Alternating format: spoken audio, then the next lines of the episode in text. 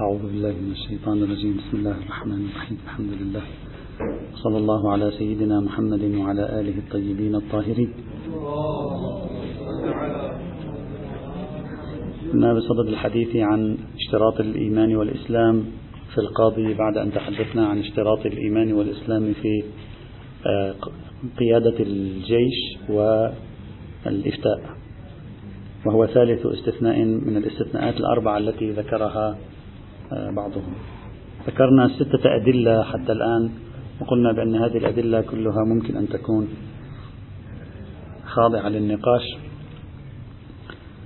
وقلنا فقط مسألة الشهادة سوف نشير إليها مرة ثانية في آخر البحث إن شاء الله تعالى اليوم. الدليل السابع والأخير ما يصنف أيضا على أنه من أقوى الأدلة التي تطرح في مسألة عدم ولاية القضاء بالنسبة إلى غير المسلم وكذلك بالنسبة إلى غير المؤمن بالمعنى الخاص لكلمة المؤمن. هو أن الأصل عدم ولاية أحد على أحد. الأصل عدم ثبوت ولاية القضاء لأحد. زيد لا يثبت له ولاية القضاء. الأصل عندما ولد لم يثبت له ولاية قضاء زيد وعمرو وبكر كل أفراد الناس الأصل أنهم لا ولاية لهم على الآخرين. طيب. من تحت هذا الأصل قدر المتيقن خرج الشيعي. انظروا من كان منكم. خرج الشيعي هذا قدر متيقن أو خرج المسلم هذا أيضا قدر متيقن. غيره نشك. هل ثمة جعل ولاية له على القضاء أو ليس له ولاية القضاء؟ الأصل العدم. فتكون النتيجة ثبوت شرط الإيمان أو الإسلام في القاضي. يعني استدلال بسيط. الأصل عدم ولاية القضاء إلا أن تثبت بدليل. اثنين ثبت بالقدر المتيقن ولاية القضاء للمتصف بالإيمان والإسلام. ثلاثة غيره. لا يوجد عندنا إطلاق أو عموم يشمله. إذا على مقتضى الأصل الأصل عدم ولايته. هذا هو المطروح. هذا الاستدلال الذي استخدمه بعضهم هنا لإثبات اشتراط الإسلام والإيمان في القاضي. بهذا الاستدلال تعرف الفرق بين مسألة الإفتاء ومسألة القضاء. في مسألة القضاء نحن نملك عنصر الولاية الولاية ضرب من السلطة سلطة شخص على شخص آخر وهذه السلطة هي نوع من الحق يأخذه الإنسان ليثبت له على غيره والأصل العدم. بينما في مسألة الإفتاء دليلهم على حجية الفتوى هو الارتكاز العقلائي. ونفس دليل حجية الفتوى ليس فيه تفصيل بين مسلم ولا غير مسلم. كل متخصص يرجع إليه. ليس هناك موضوع الهوية الإيمانية والدينية ليست مأخوذة عند العقلاء. فهناك نفس الدليل يثبت. هنا لا يوجد دليل مثل دليل السيرة العقلائية. يمكنه أن يثبت عموما أو سعة حتى نقول لا يوجد رادع عنه أو مخصص أو مقيد له. ولذلك قلنا هناك بأن الفرق بين محاولة أمثال السيد الخوئي وأمثال السيد السيستاني واضحة. السيد السيستاني أراد هناك أن يضرب في أصل السيرة أي يحدث عجزا في المقتضي فإذا ثبت له ما يريد يرجع إلى أصالة عدم حجية فتوى غير المسلم أو عدم حجية فتوى غير الشيعي. بينما السيد الخوئي قابل بإطلاق السيرة فأراد أن يثبت وجود مانع رادع عنها. هنا الأطراف جميعا يقولون تقريبا حتى الآن نقول الأطراف جميعا يقولون ليس بأيدينا ما يمنح حجية ولاية أو يثبت الولاية للقاضي بحيث يكون بذاته منفتح على الشيعي والسني والمسلم وغير المسلم. حتى نقول لما لم نحصل على مخصص أو مقيد له أو رادع عنه نأخذ بإطلاقه. ليس بأيدينا شيء بل بأيدينا أصل عدمي خرج منه الشيعي والمسلم بقي الباقي على مقتضى أصالة العدم وتكون النتيجة اشتراط الإسلام والإيمان في سلطة القاضي. هذا ما يريدون قوله. هذا الدليل قد يعلق عليه بتعليقين. التعليق الأول ما ذكره بعضهم. قالوا ثبت بالدليل أن غير الشيعي يتولى سلطة القضاء. أي دليل؟ عن أي رواية تتكلم؟ نقول الإمام علي سلام الله تعالى عليه بنفسه ولا غير الشيعي القضاء. شو بدك أحسن من هكذا دليل. ماذا تريد أفضل من ذلك؟ هو نفس الإمام علي قضاته كانوا كان بعضهم ليس بشيعي قطعا. فإذا ليس هناك شرط. من هذا الذي هو ليس بشيعي؟ شريح القاضي. شريح القاضي معروف تاريخيا ليس بشيعي حتما ليس بشيعي. ومع ذلك شريح القاضي كان قاضيا في زمن عمر وفي زمن عثمان وفي زمن علي وفي زمن الحسن وفي زمن معاوية.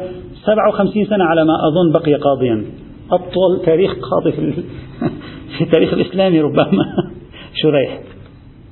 وهو من الذين عمروا فوق المئة سنة عمر شريح القاضي بالمناسبة فوق المئة سنة اختلفوا في تاريخ وفاته. أوائل الثمانين للهجرة 80 82 بعضهم 87 بعضهم وصلوا 99 أيضا. وقيل عمر 100 سنة وقيل عمر 109 سنوات. هذا كان قاضيا في زمن الإمام علي وفي زمن الإمام الحسن عليهما السلام أيضا. وليس بشيعي قطعا. كل من يقرأ التاريخ يعرف أن هذا الرجل والروايات التاريخية كلها تتكلم عن سلطته القضائية وكان منصب. بل بعض الروايات الحديثية الشيعية الإمامية ومنها الصحيح السند تدل على أنه الإمام نصبه للقضاء أيضا. وسأذكر لكم ثلاث روايات من باب المثال صحيحة كيف عرفت أنه واضح؟ كيف عرفت إذا الناس اعترضت عليه لا يدل على أن الإمام علي لا يقبله. الآن سنشير في بعض. كيف عرفت؟ كيف تستطيع أن تثبت لي أن الإمام لم يجري على القاعدة الفقهية الطبيعية؟ كيف تعرف؟ أنا أقول لك كيف تعرف. لا الأصل أنه ول... الأصل أنه ولائي.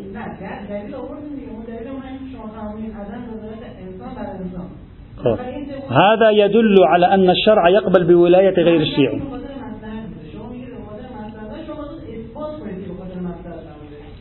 اصبر حتى نخلص الاستدلال. يلا الآن. نحن سنصل إلى نفس نتيجتك لكن ليس بهذه الطريقة. ليس بطريقة أنني أثبت أنه ولائي. لا عندي ما عندي دليل على أنه ولائي. لكن ما عندي دليل على أنه ليس بولائي. عدم الدليل على عدم ولائيته هو الذي يعطل هذا الاستدلال. لا أنني أملك دليل على الولائية لا أملك أي دليل على الولائية. محض استبعاد أن علي بن أبي طالب ينصب آه، شخصا مثل شريح القاضي. أن هذا ليس لا يمكن أن يكون من أصل الشرع. الآن سنرى الروايات هي تخبرنا عن طريقة سياسة الإمام علي معه وبعضها صحيح الإسناد. مثلا صحيحة عبد الرحمن بن الحجاج قال دخل الحكم ابن عتيبة وسلمة بن كهيل على أبي جعفر عليهما السلام. فسألاه عن شاهد ويمين. فقال قضى به رسول الله وقضى به علي عندكم بالكوفة. فقال هذا خلاف القرآن. فقال وسرد الإمام يناقشهم في الموضوع إلى أن قال إن عليا عليه السلام كان قاعدا في مسجد الكوفة فمر به عبد الله بن قفل التميمي ومعه درع طلحة. هذه رواية صحيحة الإسناد. فقال علي عليه السلام هذه درع طلحة أخذت غلولا يوم البصر خيانة. فقال له عبد الله بن قفل فاجعل بيني وبينك قاضيك الذي رضيته للمسلمين. فجعل بينه وبينه شريحا. لم يقل له لم أرضه. الرواية تقول أن ابن قفل طلب من الإمام أن يجعل في هذه القضية في قضية درع طلحة قاضيا رضيه الإمام عليه السلام للمسلمين فالإمام نصب بينه وبينه شريحا ولم ينصب بينه وبينه شخصا آخر. في, في خبر آخر وهو خبر سلمة بن كهيل. سمعت عليا صلوات الله عليه يقول لشريح انظر إلى يعطيه توجيهات أخلاق توجيهات قضائية. هي وصية مثل كأنما توجه قضائيا كيف تفعل كيف تقضي ماذا تفعل ماذا لا تفعل إلى أن يقول فإياك أن تنفذ فيه قضية في قصاص أو حد من حدود الله. أو حق من حقوق المسلمين حتى تعرض ذلك علي إن شاء الله. ولا تقعدن في مجلس القضاء حتى تطعم إلى آخره. طبعا الرواية كل هذه الروايات التي أقرأها وردت في تقريبا أغلبها ورد في الكتب الأربعة معا.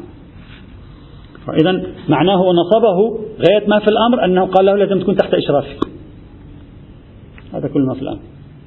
في صحيحة هشام بن سالم عن أبي عبد الله عليه السلام قال لما ولى أمير المؤمنين صلوات الله عليه شريحا القضاء اشترط عليه أن لا ينفذ القضاء حتى يعرضه عليه.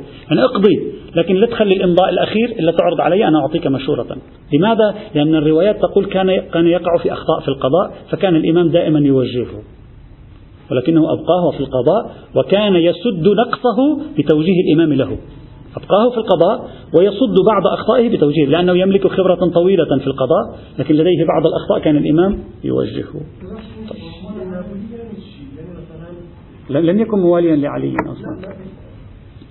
لا لا تاريخيا معروف شريح. حتى موالاته لعلي بالمعنى البسيط معروف نعم شريح له قصة طويلة في التاريخ مواقفه وبعضهم يتهم شريحا بأنه هو الفقيه الذي أصدر رسميا فتوى محاربة الإمام الحسين. طبعا في نقاش كثير هل تورط شريح في إصدار فتوى أو لا؟ يعني كلام تاريخي كثير في هذا الموضوع. يعني كان له موقف سلبي ومع ذلك الإمام أبقاه وقال له أكمل القضاء. لكن عليك إذا أردت أن تنفذ قضاء أن تراجعني. وفي روايات أخرى ما يدل على أنه كان يقول له أخطأت هنا. لا ينبغي لك أن تفعل ذلك هنا.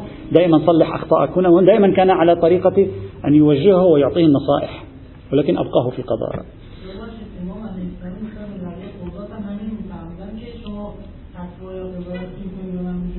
لنفرض ليس كذلك. هل هذا يدل على حكم ولائي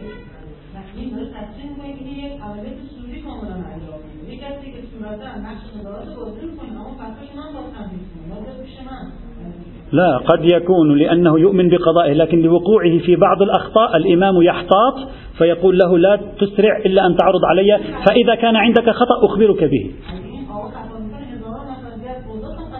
لا لا عنده أخطاء أزيد عنده أخطاء أزيد من غيره. ماذا تريد أن تثبت؟ الإمام رأى قاضيا له خبرة طويلة في القضاء لكن عنده مشاكل في بعض الأقضية. فقال له خليك في القضاء وأنا راجعني قبل أن تنفذ إذا عندك أخطاء أنا أصلح. لجنة إشرافية. هذا لا يعني أنه وضعه في القضاء بعنوان ثانوي. ما معلوم. لكن ما معلوم أنه وضعه بعنوان أولي. الآن سنقول. أنا ما أريد أن أقول وضعه بعنوان أولي. أما أن هذا يثبت أنه وضعه بعنوان ثانوي لا. قاض لكن يجب أن يكون فوقه هيئة رقابية. بالعكس هذه تنفعنا في بعض المسائل الفقهية اليوم التي نحن لا نهتم بها اللي هي ضرورة وجود رقابة قضائية على القضاة إذا لمسنا منهم وقوعا في أخطاء. خاصة وأن الرجل كان قريب من الإمام ليس بعيدا يعني مسافته الجغرافية قريبة. ومع ذلك لم يعزله الإمام أو يرفض تنصيبه. والإمام معروف بثورته على القضاة. وعزله لكثير من القضاة والولاة وهذا سبب له مشاكل وقصته مع طلحة والزبير سببت له مشاكل بسبب عدم تهاونه. لكنه مع ذلك هنا قبل بذلك. هل كانت سلطة شريح أكثر من سلطة طلحة والزبير؟ لسببت حرب الجمل. هذا يحتاج إلى تأمل. ليس بأيدينا شيء يقول بأن آه، حكم الإمام هنا كان ولائيا زمنيا. ما عندي دليل. أنا شخصيا ما عندي دليل. إلا أن هذه المداخلة لا تنفع شيئا في المقام. إذ كل ما في الأمر أن الإمام عنده تجربة شبه نادرة مع شخص مثل شريح ليس بشيعي نصبه في منصب القضاء. لا نستطيع أن نجزم بأن الإمام كان يجري على مقتضى القواعد الأولية لأن هذا فعل والفعل دلالته صامتة ويؤخذ فيه بالقدر المتيقن على وفق القواعد الأصولية. إذا أستطيع أن أقول الإمام نصبه. هل نصبه؟ وهذا فعل. هل نصبه؟ لأن مقتضى القاعدة الأولية نصب غير الشيعي؟ ممكن. هل نصبه؟ لأن مقتضى القاعدة الأولية عدم نصب الشيعي لكن ثمة عنوان ثانوي. استدعى الإمام لأن يفعل ذلك؟ أيضا ممكن لا أعرف. الاحتمالات مفتوحة. إذا الاحتمالات مفتوحة لا أستطيع أن أستخدم هذا الدليل لأثبت به عدم أخذ آه، قيد التشيع فضلا عن قيد الإسلام. ما هو مسلم شريح يعني. لإثبات أمر في موضوع بحثنا هنا والخروج عن مقتضى أصالة عدم الولاية. لكن في نهاية المطاف هذا يثبت لنا أنك لو أخذت شرط الإيمان يمكن لولي المسلمين أن ينصب قاضيا غير مؤمن بعنوان ثانوي. هذا معناه. يعني يمكن له أن يفعل ذلك. ولذلك اختلف الفقهاء في أنه لو حصل أن شخصا ليس جامعا لشرائط القضاء. لكن رجع إليه وقضى. ماذا؟ كيف نتعامل مع قضائه؟ هل نرتب الأثر أو لا؟ عندهم بحث في ذلك. فإذا هذا النقد الأول ليس موفقا في تقديري ليس دقيقا في تقديري. وإن كان بعضهم ذكره بنحو المؤيد والذي استخدم هذا النقد هو آه، السيد فضل الله أيضا. وكذلك ألمح إليه السيد الأردبيل وإن لم السيد الأردبيل حملها على التقية. نحن كلما وجهنا مشكلة نحملها على التقية. سيد فضل الله قال حمل على التقية. ما قبل التقية ماذا؟ علي بن أبي طالب مكان فاتح حرب مع العالم كلها الرجل. استخاف من شريح. حتى كل ما مشكلة تقية يعني إنما خايف من لا ما عندنا دليل على ذلك. لكن سيد فضل الله قبل بهذا الإشكال. أقول هذا الإشكال ليس صحيحا. حتى لو لم نقبل بفرضية الأردبيل على أن القضية هنا محمولة على التقية. لأنه دليل من الفعل والفعل دليل صامت مفتوح على احتمالات لا نملك ما يدفعنا إلى القبول لا بفرضية الأردبيلي ولا بفرضية فضل الله.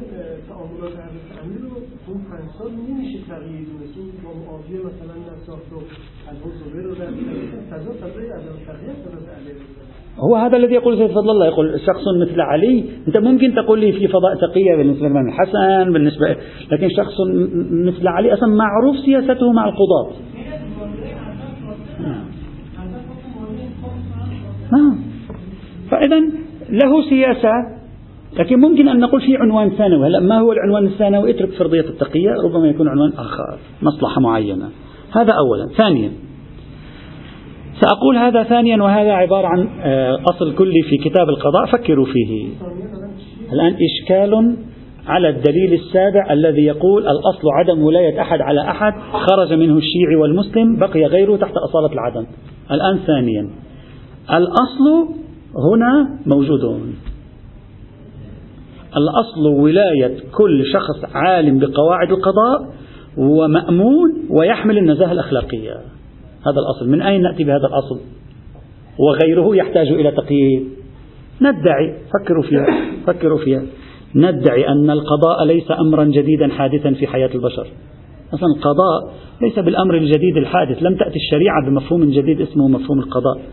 بل هو أمر عقلائي تماما مثل مفهوم السلطة مفهوم الدولة مفهوم الحكومة. ما شئت فعبر من المفهوم عندما جاءت الشريعة لم تستحدث مفهوم القضاء أضافت عليه شروطا.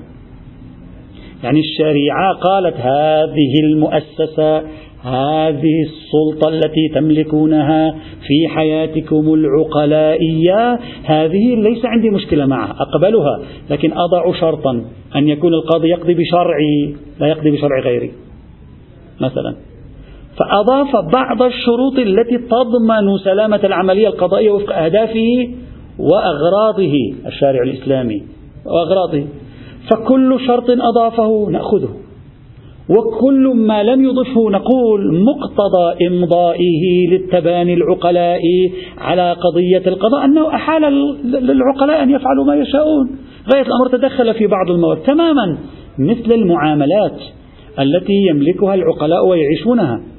تدخل في بعض القيود غيرها مقتضى سكوته عنها أنه اعملوا على ما أنتم سائرون عليه حينئذ.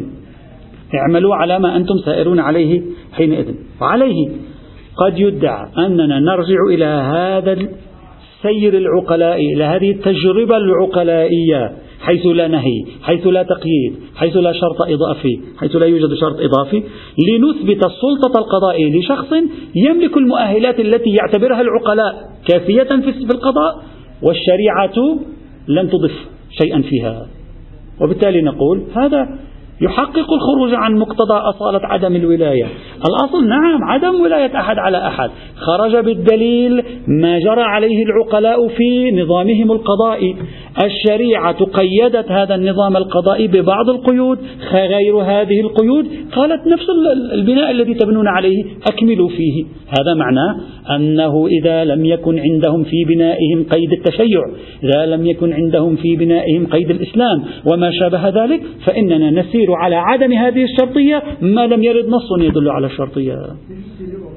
نعم التجربة العقلائية التي هي بمرأى الشارع والشارع لم يقل شيئا. يعني الشارع سكت إما سكت عنها أدخلها في شرعه وإما سكت عنها قال ما تفعلون حجة لكم وعليكم. على المباني في موضوع شمول الشريعة. على التقديرين. إذا لا يوجد في الشريعة قيد إضافي على المنظومة العقلائية للقضاء إلا بعض القيود. هذا ليس منها. بناء على مناقشاتنا السابقة هذا ليس منها. فنقول مقتضى سكوته تبارك وتعالى في الكتاب والسنة عن مثل هذه القيود التي لا يأخذها العقلاء في تجاربهم القضائية أنه لا يريد مثل هذا القيد وإلا لصرح به وأدخله وأقحمه.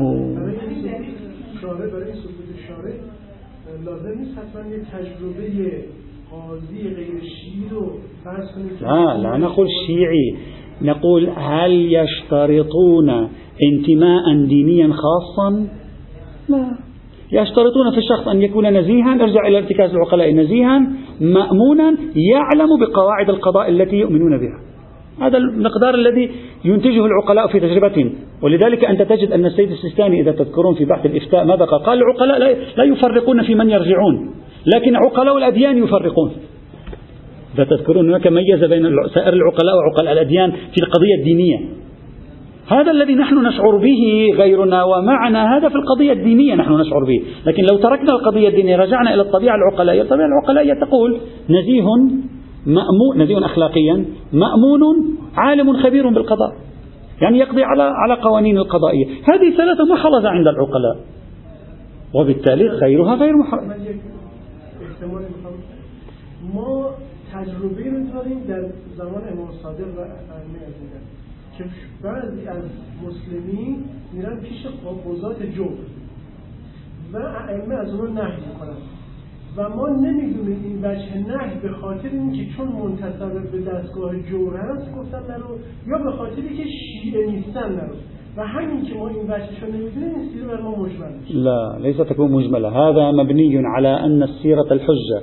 هل هي السيرة التي علم بعدم الردع عنها أو لم يعلم بالردع عنها. هذا الخلاف الموجود في بحث حجية السيرة. على المبنى الذي يقول السيرة حجة ما لم يعلم بالردع عنها.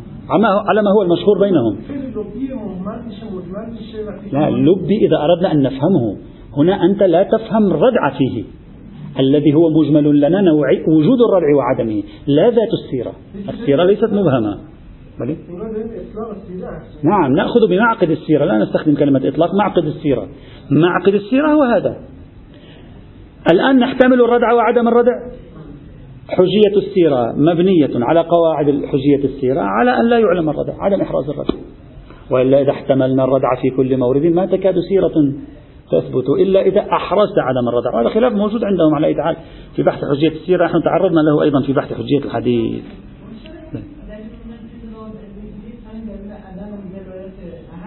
ليس دليلا. أصل هذا هذا ليس دليل. هذا أصل عدمي ليس دليل. أصل هذا.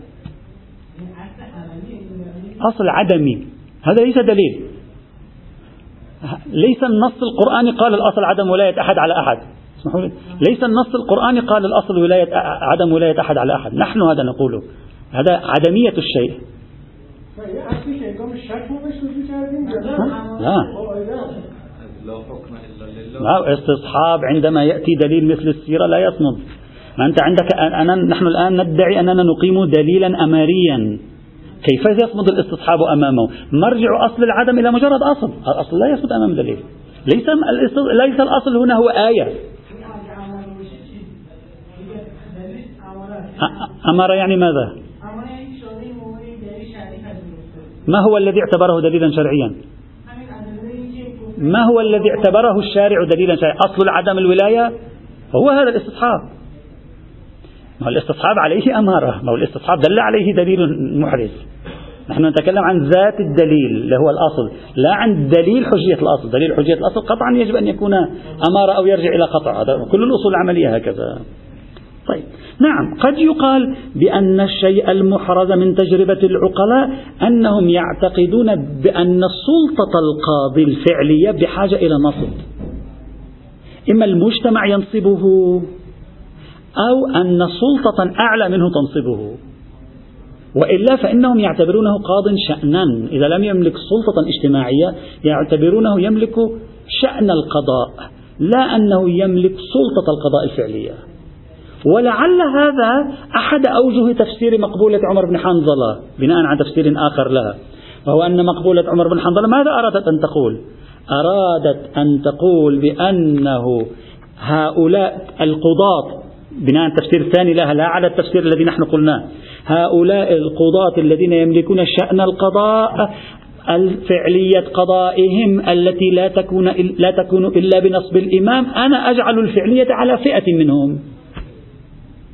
فيكون مقبولة عمر بن حنظلة نصب. لا بيان ما هو في أصل الشرع يملك ولاية القضاء. في أصل الشرع من يملك ولاية القضاء من يحوز على هذه الشروط الثلاثة مثلا. لكن من تتحول ولاية القضاء الشأنية فيه إلى ولاية فعلية ناجزة هو الذي يمنح هذه الولاية من إمام المسلمين. وأنتم تعرفون أنه في الفقه الإسلامي الرسمي سنة وشيعة ولاية القضاء تحتاج إلى نصب وتعيين. ولاية القضاء تحتاج إلى نصب وتعيين إما نصب وتعيين خاص أو نصب وتعيين عام. نعم هذا يمكن أن نقبله بحيث نقول المسلم وغير المسلم الشيعي وغير الشيعي إذا حاز هذه الشروط مقتضى البناء العقلاء أنه يملك سلطة القضاء شأنا. مثل أي فقيه يملك سلطة الإفتاء شأنا. يملك سلطة أن يقلد شأنا. يملك سلطة أن يكون ولي أمر المسلمين شأنا. لكن إذا لا يكون كذلك فعلا إلا بنصب ولي الأمر. بنصب الإمام يكون واليا فعلا. فإذا قلنا كذلك نقول مقتضى البناء العقلائي لا يوجد هذا الشرط في أصل الشرع لكن هذا لا يعني فعلية سلطة قضائية ثابتة لغير المسلم أو لغير الشيعي ما لم يكن من له الولاية من له ولاية الأمر قد نصب غير الشيعي واليا. يعني بعبارة مختصرة. إذا في عندنا دولة مثلا إسلامية وكان هناك ولي الأمر وكان ولي الأمر بيده قضاة من مسلمين وغير مسلمين من شيعة وغير شيعة. مقتضى القاعدة الشرعية أنه لا يملكون ولاية القضاء شأنا. أما الولاية الفعلية التي هي تحتاج إلى نصب من ولي الأمر فهذه تابعة لولي الأمر. لا يوجد نص شرعي يمنع ولي الأمر عن أن ينصب غير الشيعي للقضاء. فإذا نصب غير الشيعة للقضاء صار يملك ولاية فعلية. وإذا لم ينصب إلا الشيعة للقضاء لا يملك البقية ولاية فعلية بل يملكون ولاية شأنية. مثل بحث ولاية الأمر. لأن هذا سلطة ولاية شعبة من شعب الولاية وبالتالي تحتاج إلى نصب. وهذا النصب يحتاج إلى ولي أمر حينئذ. وفي حال عدم وجود ولي أمر فرضان مثلا سلطة ولاية أمر المسلمين. المسلمون بأنفسهم يملكون سلطة إدارة أنفسهم. هم مثلا يعلنون أن هذا القاضي مثلا يرجع إليه بأي صيغة من الصياغ. هذه. إذا شخص قبل بوجود بإمكان الرجوع إلى إلى القضية العقلائية في هذا الموضوع وبالتالي نحتاج إلى شرط إضافي لا بأس. إذا شخص ما قبل هذا الدليل محكم. وبالتالي يجب أن نقول ثبتت الولاية قدر متيقن للشيعي وقدر متيقن أكثر للمسلم أما غير الشيعي فضلا عن غير المسلم لم تثبت له الولاية في مثل هذه الحال. طيب. إذا هذا الدليل لم يثبت تبقى شيء واحد يجعلنا نغير رأينا في موضوع غير المسلم لا غير الشيعي. إلى الآن غير الشيعي يمكن أن يتولى منصب القضاء إذا أفتى على ما إذا قضى على مذاهب أهل البيت عليهم السلام على مذهب أهل البيت عليهم السلام. أما المسلم فعندنا مشكلة واحدة تمنعنا عن أن نجعل له منصب القضاء رغم مناقشة جميع هذه الأدلة السبعة وهي روايات باب الشهادة. ليس الكلية الروايات الخاصة في باب الشهادة. عندنا ما يقرب من خمس عشرة رواية في أبواب الشهادات تدل على عدم قبول شهادة النصراني والكتابي واليهودي وغير المسلم والذمي لأن ألسنتها مختلفة على غير أهل ملته. الآن سنبين. على غير أهل ملته. يعني هذه ليست تطلق شعارا. هذه تتدخل مباشرة في موضوع بحثنا. تقول في حرم المحكمة لا يمكن لغير المسلم أن يكون شاهدا على مسلم. يعني لا تقبل شهادته. ولو كان نزيها ولو كان مأمونا. ما في أصلا. بل في بعض الروايات ما يشير إلى أنه تقبل شهادته عند الضرورة في باب الوصية. وتعلل هذه الروايات بأنه حتى لا يذهب حق أحد.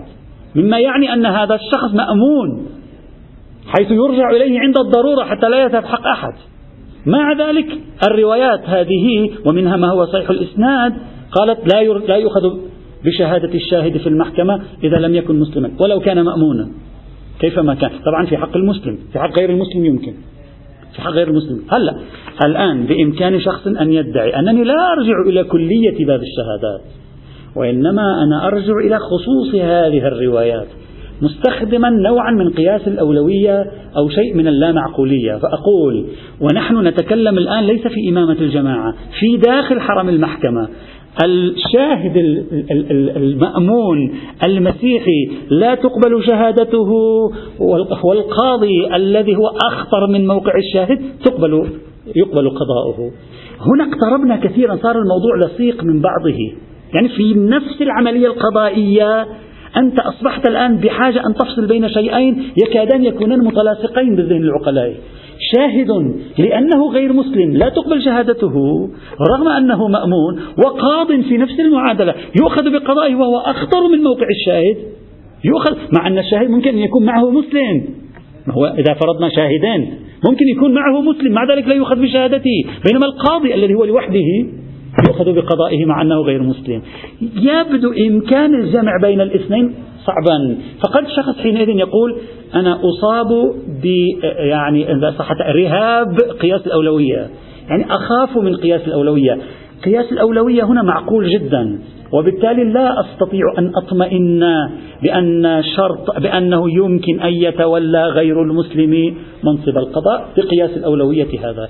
لا في كليات باب الشهادة بل في خصوص هذه الروايات متعددة الأسانيد وغير واحد منها صحيح. إذا واحد قبل هذه الروايات ما عنده مناقشة يبدو هذا يعني موجب فعلا لا أقل للاحتياط في المسألة. حقيقة يوجب ضرب من الاحتياط في المسألة. أما إذا شخص لديه مناكفة في تلك الروايات أنا لا أريد أدخل في تلك الروايات. إذا واحد من الإخوة يريد يبحث في تلك الروايات بإمكانه يبحث. بحث آخر. ممكن واحد يناكف هكذا يعني شاكف. يكون هكذا من من المشاكسين ويقول إذا على هذه الحال شيخنا أنتم تشرطون في الشهود في نفس حرم المحكمة التعدد. فبطريق أولى لازم تشرطوا في القاضي التعدد. فلماذا لم تجروا قياس الأولوية هنا؟ وتريدون الآن أن تجروا قياس الأولوية. إذا واحد يريد يشاكس ممكن يشاكس. لكن لا أدري. هي المسألة يعني ربما أحيانا تكون نفسية لكن يبدو من الصعب أن تقول في نفس الخصوصية اللي هي خصوصية الإسلام الشاهد نقول له لا عفوا نحن لا نقبل منك لأنك مسيحي. ويابا هذا قاضي المحكمة مسيحي. هو القاضي بنفسه مسيحي يقضي بينكم. حيث أنا لا تقبلون مني ومعي مسلم يشهد معي. أو معي ثلاثة مسلمين يشهدون معي في, في مسألة الزنا مثلا. ولكن قاضيكم المسيحي يبدو أن قياس الأولوية قابل حينئذ للقبول بإلغاء خصوصية الشاهد لكن نبقى في دائرة حرم المحكمة. يعني لا نستطيع أن نخرج آه، خارج إطار هذه الدائرة لأنه من الصعب الخروج عنها. آه، شروط القياس لا تكون موجودة. والنتيجة إن مجمل الأدلة التي ذكرها الفقهاء في مسألة شرط الإيمان وشرط شرط الإيمان في القاضي لا دليل لا, تنهض دليلا على شرط الإيمان في القاضي. أما شرط الإسلام فإن الذي يمكننا أن نجعله ناهضا كدليل هو مجموعة الروايات المعتد بها وهي كثيرة وغير رواية منها صحيحة الإسناد يمكن أن تشكل عائقا أمام حصول اطمئنان بعدم أخذ يعني بعدم أخذ شرطية الإسلام في القاضي. لكن شرطية الإسلام في القاضي لا تعني شرطية الإسلام في الناخب. لأن هذه التسرية حينئذ تسرية بعيدة. لا يحرز معها موضوع قياس الأولوية. إذ في الناخب في الانتخابات في العمل السياسي إذا تريدون أن تطبقوا قواعد باب الشهادات كارثة. إذا قواعد باب الشهادات تقول يجب أن يكون الشهود عدولا. فإذا يجب أن يكون كل الذين يعملون في المجال السياسي والناخبين يجب أن يكونوا عدولا. يعلم بأن هذه الأولوية مخروقة. في هذا الباب فلذلك لا نستطيع أن نطبق الأولوية. فيبقى مشاركة غير المسلم في العمل السياسي في الانتخابات في إعطاء رأي في مكان معين تبقى سالمة عن المعارض يؤخذ بها. لكن في باب القضاء المسألة شديدة الاحتياط حينئذ. أما شرط الإيمان فلا. البحث الأخير من الاستثناءات وبه ننهي إن شاء الله. آه هذا ربما غدا ربما ننتهي. منصب إمامة المسلمين والرئاسة العامة. هذا الشرط يبدو شرط الإسلام في إمام المسلمين. لن أبحث في شرط الإيمان في إمام المسلمين. هذا بحث لا, لا يعنينا هنا. يبدو هذا الشرط أشبه بالبديهي بصراحة. يعني نحن نفتح أبحاث أشبه بالبديهيات لكن هي الأبحاث اللي أشبه بالبديهيات عادة إذا بحثها شخص هذه أنا صارت معي شخصيا أتكلم عن تجربة. عادة ما يحصل معك أحد شيئين. إما ستجد أدلة قوية بحيث تيأس تقول لا لا يمكن المناقشة فيها. فلننسحب. وإما لن تجد أمامك أحد ستمشي ولا وين الأدلة ما تجد شيء. وهذه بالتجربة فعلا يعني. فلا تخف أنه والله يقولوا لك هذا بديهي كذا. لا حاول ابحث فيه. البحث فيه ينقحه. قد يكشف عن قوة أدلته فتجليها وقد يكشف أنه لا توجد أدلة معتد بها في المقام طيب نيجي هنا. هذا موضوع أشبه بالبديهي يعني حقيقة. في كلمة كثير من الفقه حتى فقهاء الأحكام السلطانية السنة اللي عادة يذكرون شروط والي المسلمين وإمام المسلمين أصلا لم يذكروا كثير منهم لم يذكره هذا غريب يعني. ذكروا شروط كثيرة في إمام المسلمين هم يفصلون في موضوع إمام المسلمين. لكن هذا الشرط أصلا لم, لم أجد. أن أغلبهم أصلا لم أجده قد ذكر شرطا من هذا القبيل. ربما لبداهته ربما لوضوحه. إلا أن آه، بعض العلماء لا صرح به. مثلا العلامة الحلي في كتاب تذكرة الفقهاء قال في شروط الإمام في بحث قتال أهل البغي قال في شروط الإمام بعد أن ذكر شرط التكليف وغيره قال أن يكون مسلما. لماذا؟ قال ليراعي مصلحة المسلمين والإسلام وليحصل الوثوق بقوله ويصح الركون إليه فإن غير المسلم ظالم. وقد قال الله تعالى ولا تركنوا إلى الذين ظلموا. هذا واضح حينئذ شرط جلي. دليله أيضا واضح مصلحة الإسلام والمسلمين لا يمكن أن تتحقق إذا ما كان مسلم. آه، تحصيل الوثوق, آه، آه، الوثوق به وعدم جواز الركون إليه. ثلاثة أدلة يمكن أن نضمها إلى بعضها مذكورة في كلمات المحقق الباحثون المعاصرون من فقهاء أهل السنة المشتغلين بقضايا الفقه السياسي تعرضوا لهذا الموضوع. بإمكاننا أن نعرف جوهم من خلال ثلاث شخصيات. أول واحد الشيخ سعيد حوا تعرفون الشيخ سعيد حوا؟ هل أحد سمع بالشيخ سعيد حوا؟ الشيخ سعيد حوا المتوفى سنة 1989 هو واحد من أكبر قادة الإخوان المسلمين السوريين عندما كان في مصر تأثر بحسن البنا كثيرا رجع إلى سوريا كان من أشهر الدعاة وأقوى الدعاة الذين نشروا حركة الإخوان المسلمين في سوريا طبعا بعد ذلك خرج من سوريا آه، باعتبار خصومة الإخوان المسلمين مع النظام في سوريا خرج من سوريا وكان يحسب يصنف سعيد حوا على أنه من صقور الإخوان المسلمين في سوريا. متشدد جدا. يعني مثلا في موضوع أهل الذمة لا يسمح لهم يعني إن شاء الله يمشوا في الطريق. إذا, إذا سمح لهم يمشوا في الطريق بيكون تبرك عليهم. لو تشدد قوي. معروف يعني هو حتى مواقفه السياسية مواقفه الفقهية مواقفه الدينية متشددة. سعيد حوا معروف جدا. وتوفي ليس كبيرا 60 سنة يعني لم, لم يكن كبيرا جدا. طبعا سعيد حوا في انطلاقة بالمناسبة بين قوسين. انطلاقة الثورة الإسلامية في إيران كان حركات الإخوان المسلمين مؤيدة للثورة. لكن على إثر الحرب العراقية الإيرانية وعلاقة آه، إيران بسوريا وحدوث مشاكل بين النظام السوري والإخوان المسلمين تعقدت علاقة الإخوان المسلمين بالثورة الإسلامية في إيران. بعد أحداث 1982 اللي هو عبارة عن يعني الحرب في حماة تعرفون الحرب في حماة كانت حرب يعني رهيبة راح فيها يقدر يعني كثير ربما 30 40 ألف قتيل راح في هذه الحرب وقضي على حركة الإخوان المسلمين. حافظ الأسد قضى على حركة الإخوان المسلمين تماما في سوريا لم تقم لهم قائمة إلا عندما بدأت هذه الأوضاع الأخيرة. لم تقم لهم قائمة وجروا كلهم أصلا خرجوا وتفككت حركة الإخوان المسلمين. في تلك الفترة الإخوان السوري يختلف عن الإخوان المصري يختلف عن الإخوان الأردني يختلف عن الإخوان المغربي يختلف عن الإخوان السوداني. الإخوان السوري صار عندهم نقمة على حركة الإمام الخميني. لأنه اعتبر أن حركة الإمام الخميني التي جاءت انطلقت بشعارات الإسلام وعلى أساس أنها ليست مذهبية وليس عندها شيء. مفترض كان أن تحتضنهم لأنهم أقرب إليها من نظام بعثي. واعتبروا أنهم لا تبين أن الأمور على العكس من ذلك تماما. فصار عندهم حنق شديد. وموقف سلبي هذا الموقف السلبي الذي تجده الآن. الحركات الجهادية والحركات القطبية والحركات الإخوانية السورية. ليس موقف جديد هذا هذا موقف قديم يعود إلى بداية الثمانينيات سعيد حوا كان واحد من أولئك الأشداء ضد الإمام الخميني رغم أنه كان من المناصرين في البداية. بعد أحداث حماد كتب كتابا أنا الآن نسيت كتاب صغير الخمينية كذا الزائف كذا يعني شيء مهم. هاجم الثورة الإسلامية في إيران وسوى قطيعة بين حركة الإخوان السوري وبين آه، الثورة الإسلامية في إيران. فكان شديدا معروف بأنه شديد من صقور الإخوان كما يسمونهم السوريين على أي حال هذا يعني متشدد في موضوع آه، أهل الذمة. في هذا الموضوع قال قال الدليل هو منطق الأشياء. ما دليلك على أنه لابد أن يكون إمام المسلمين؟ مسلم قال منطق الأشياء يعني ما تحتاج دليل منطق الأشياء ما هو منطق الأشياء؟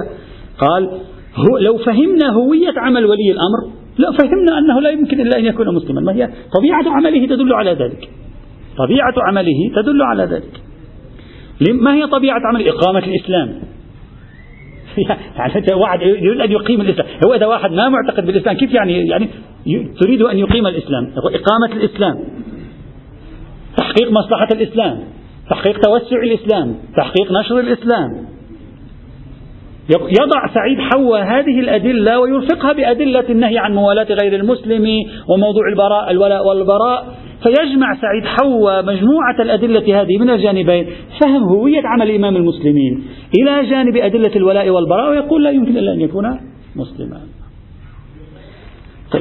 إذا تحليل هذا تحليل مهم جدا هذا تحليل بالنسبة إلينا مهم جدا. تحليل هوية عمل ولي الأمر ومقارنتها بهويته الذاتية هويته الشخصية وانتمائه الشخصي. هذه تجربة. تجربة أخرى دكتور عبد الكريم زيدان الفقيه العراقي المعروف تكلمنا عنه سابقا. وكذلك الشيخ يوسف القرضاوي الفقيه المصري المعروف.